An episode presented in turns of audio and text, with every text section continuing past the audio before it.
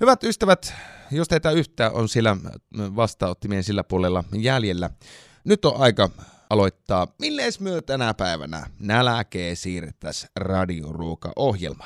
Ja tänään meille nälänsiirtokeinot tarjoilee Hotel Golden Domen keittiömestari Anneli Rissane. Anneli, mitenkä pitkään sinä oot toiminut ravintola-alalla? Ah, minä olen, minä olen kohta 60-vuotias ja äh, ravintola-alalla aloitin. Aloitin silloin ehkä 20-vuotiaana aloitin ravintola-alalla, sitten olin kaupan alalla välillä ja nyt on palannut sitten kuusi vuotta sitten oikeastaan takaisin juurille, niin on, olen nyt ravintolan keittiössä. Ja ootko sinä Golden Domessa ollut sen kuusi vuotta? Kuusi vuotta on ollut tässä Golden Domessa, on saanut tehdä monenlaista, monenlaisia tilaisuuksia ja monenlaisia juttuja. Oikein mukava ollut palata, palata tämmöiselle ravintolapuolen maailmaan. No minkälaisia herkkuja sitä siellä Golden Domain keittiöstä nousee? Ensinnäkin varmaan aloitettiin sillä, että meillä on, yritetään pitää aamupalalla, aamupalalla hyvä laatu. Mm. Eli meillä on paljon käsin tehtyä, siellä meillä on ne meidän paljon, paljon puhutut ja kehutut ja kysytyt Karjalan piirakat, käsin tehtyjä Karjalan piirakoita on meillä tuossa aamupalalla.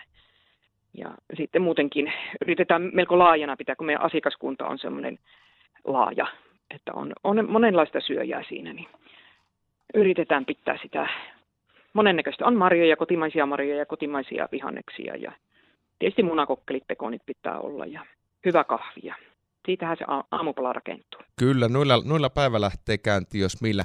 Ja minä olen käynyt itse asiassa teillä aamupalalla, kun on tuolla hotellissa yöpynyt, niin täytyy sanoa, että se miljö, missä sitä aamupalaa saa nautiskella, niin sekin on jotakin ainutlaatuista. Kyllä, että siinä monesti tuntuu, että joku uusi kun asiakas tulee, niin häneltä menee ensimmäiset, ensimmäinen, ensimmäinen aamu katsellessa ympärille. Että kyllähän se niin vaikuttava tuo meidän sali on. Kyllä. No Anneli Rissanen, mitkä on sinun suosikki raaka-aineita, mistä sinä tykkäät sitä huttua vääntää, eli niin kuin ruokaa tehdä? No minä, minä olen oikein kotimaisen kannattaja yleensä, että tykkään, ja kalaa on minulle, lihaa. Pihvi on semmoinen, että pihviä tykkään paistaa ja kalastetaan itse, niin sitten kotona tehdään kyllä paljon kalaruokia ja, ja sienet on tietysti minulle ihan kanssa, että minä oikein semmoinen, tykkään tosi paljon sienestää ja tien, tien sitten kyllä sieniruokia. Minkälainen on tällä hetkellä, Anneli Rissanen, tuota, Ylä-Savossa, niin sienitilanne? Vieläkö sieltä löytyy muutakin kuin suppilovahvero? Suppilovahvero eilenkin kävin tuota hakemassa siitä ihan läheltä kävin hakemassa sankon ja ne on kuivurissa nyt tällä hetkellä ja se on, mitä minä olen nyt sienestänyt tuota suppilovahveroakin ja muita kanttareilla, ja ne on levinnyt tosi paljon, että vai onkohan se, se nyt, että nyt ne tunnistaa sieltä metsästä. Mm. Että ennen niitä ei ole tunnistanut. Ihan kohtalainen, mutta tat, tattikausi oli tänä vuonna tosi huono. Kun se sieni kuivatetaan, mihin, mihin kaikkeen sitä voi käyttää? Aa, no kuivatun sienen kastikkeet, keitot, sitten murentamana esimerkiksi jauhlihataikinnaa, semmoisia minä sitä yleensä käytän. Että sitten, mm, sitten pakasteeseen kanssa laitan niin kuin sille omassa liemessään kyllä laitetaan, että niitä pystyy sitten ehkä helpompi käyttää sieltä kautta niin kuin piirakoihin ja leipomiseen. Ja mitenkä vaikuttaa makuun sienen osalta, niin kuin jos se käytetään pakkasessa, saati sitten, että jos se kuivattaa? No kuivat, kuivattaminenhän niin kuin minusta se on maku vielä oikeastaan mm, niin kuin täyteläisempi siinä, siinä, kun se kuivattuna laitetaan keittoihin. Mutta mm, kantarelli on semmoinen, että kyllä mä sen, sitä pakasteeseen laitan, mutta tuota, se on minusta semmoinen, että mä tykkään eniten siitä tuo, tuoreena. Ai vitsi, joku suppilovaverokki kuivatettuna, kun siihen vielä jonkun ihanan täyteläisen lihalieme niin kuin imeyttää, niin onhan se suun myötä sitä herkkua. No Anneli Rissanen, tosiaan sinä oot keittiö- tai ravintola-alalla toiminut ja tosiaan keittiömestarina tuolla Hotel Golden Domes, niin mitä sinun mielestä on semmoisia ominaisuuksia, mitä hyvältä kokilta vaaditaan, että pärjää sillä keittiössä? Varmaan, että osaa tehdä montaa lajia. Suuni, ensinnäkin suunnitella ne ruoka, ruoat, että missä järjestyksessä kokki tekee ja kun tulee monta annosta kerralla, niin kyllähän siinä tarvitaan monta kättä aina tuntuu, että pitäisi olla ylimääräisiä käsiä, mutta se, että saapi nousemaan, nousemaan pöydän kerrallaan, niin sehän on kyllä aina vähän haaste. Niin, että pitkä jänteisyyttä kanssa sitten, että kun, ja sitten mm, kyllä niin kuin hyviä jalkoja, kun monesti sitten iltavuorokin kun on, niin ei siinä taukoa kerkiä pitämään, jos niitä syöjiä on, niin tuota, sitten ne tauot pidetään ennen, ennen kuin keittiö aukeaa ja sitten lähdetään kotiin, niin sitten sovitaan. Kyllä, kyllä. No nyt äh, Anneli, kun tuo ruoan hinta, kun se tuppaa vähän hip- lipomaan, ei kun hipomaan pilviä, niin olisiko sinulla jotain hyviä vinkkejä, että mitenkä niin kun voisi ö, syödä hyvin, mutta ilman ajautumista konkurssiin?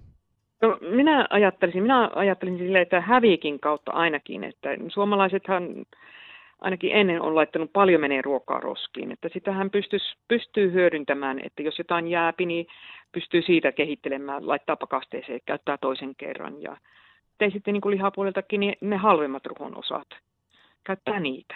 Ihan hyvät kastikkeet tulee possun lapaa, ei se tarvi aina sitä kinkkua olla. Ja oikeastaan joskus vielä maukkaamat tulo niistä. Halvempia kaloja. Kuka tykkää siilaakat, on varmaan ehkä uno, unohdettua ollut.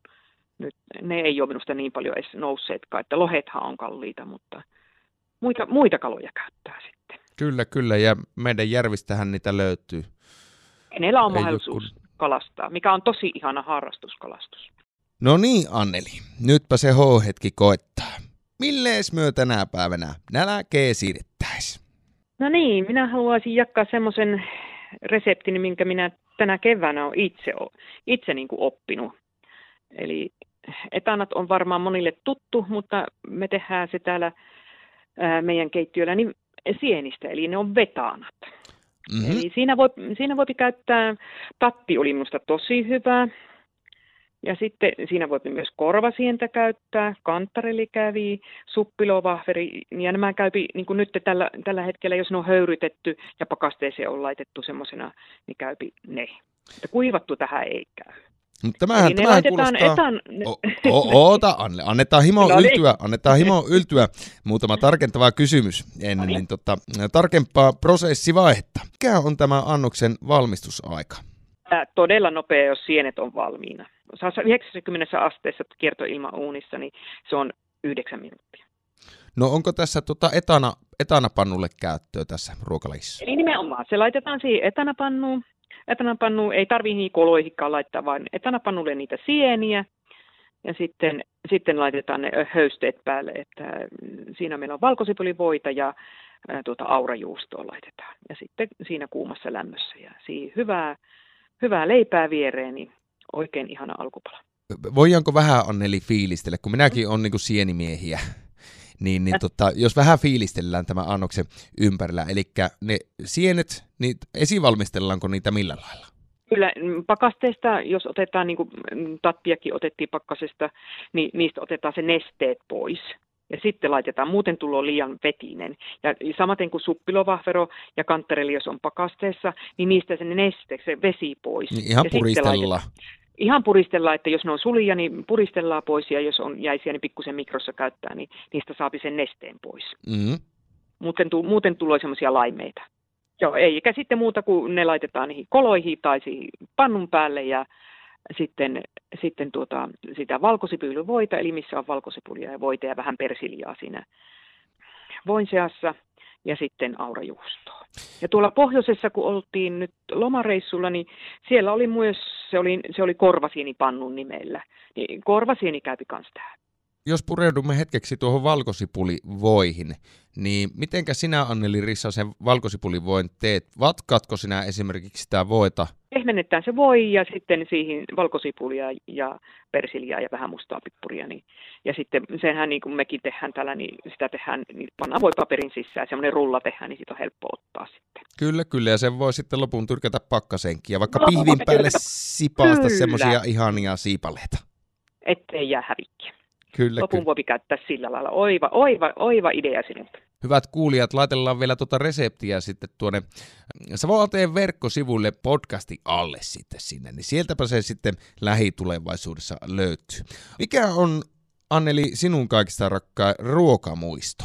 Tuota, mietin tuossa, ehkä menee enemmän sinne herkkupuolelle ja tuossa on viikonloppunakin, niin tehtiin tuota ystäväporukan kanssa, niin tehtiin vanhan ajan köyhiä ritaareita, jotka oli rikkaita, eli kermavaahon kanssa köyhiä ritaareita. Se on ehkä lapsuudessa, lapsuudessa aina kun kerran viikossa äiti teki sitä pullaa tai vehnästä, niin siitä sitten tehtiin, kun se kuivi, niin sehän oli sitä lapsuuden herkkua. Kiitoksia Anneli, että jaoit tämä muisto ja kiitos tästä haastattelusta. Minä toivotan oikein mukavaa viikkoa sinulle sinne Iisalmeen ja terveisiä sinne työporukalle. Kiitoksia, kun sain osallistua.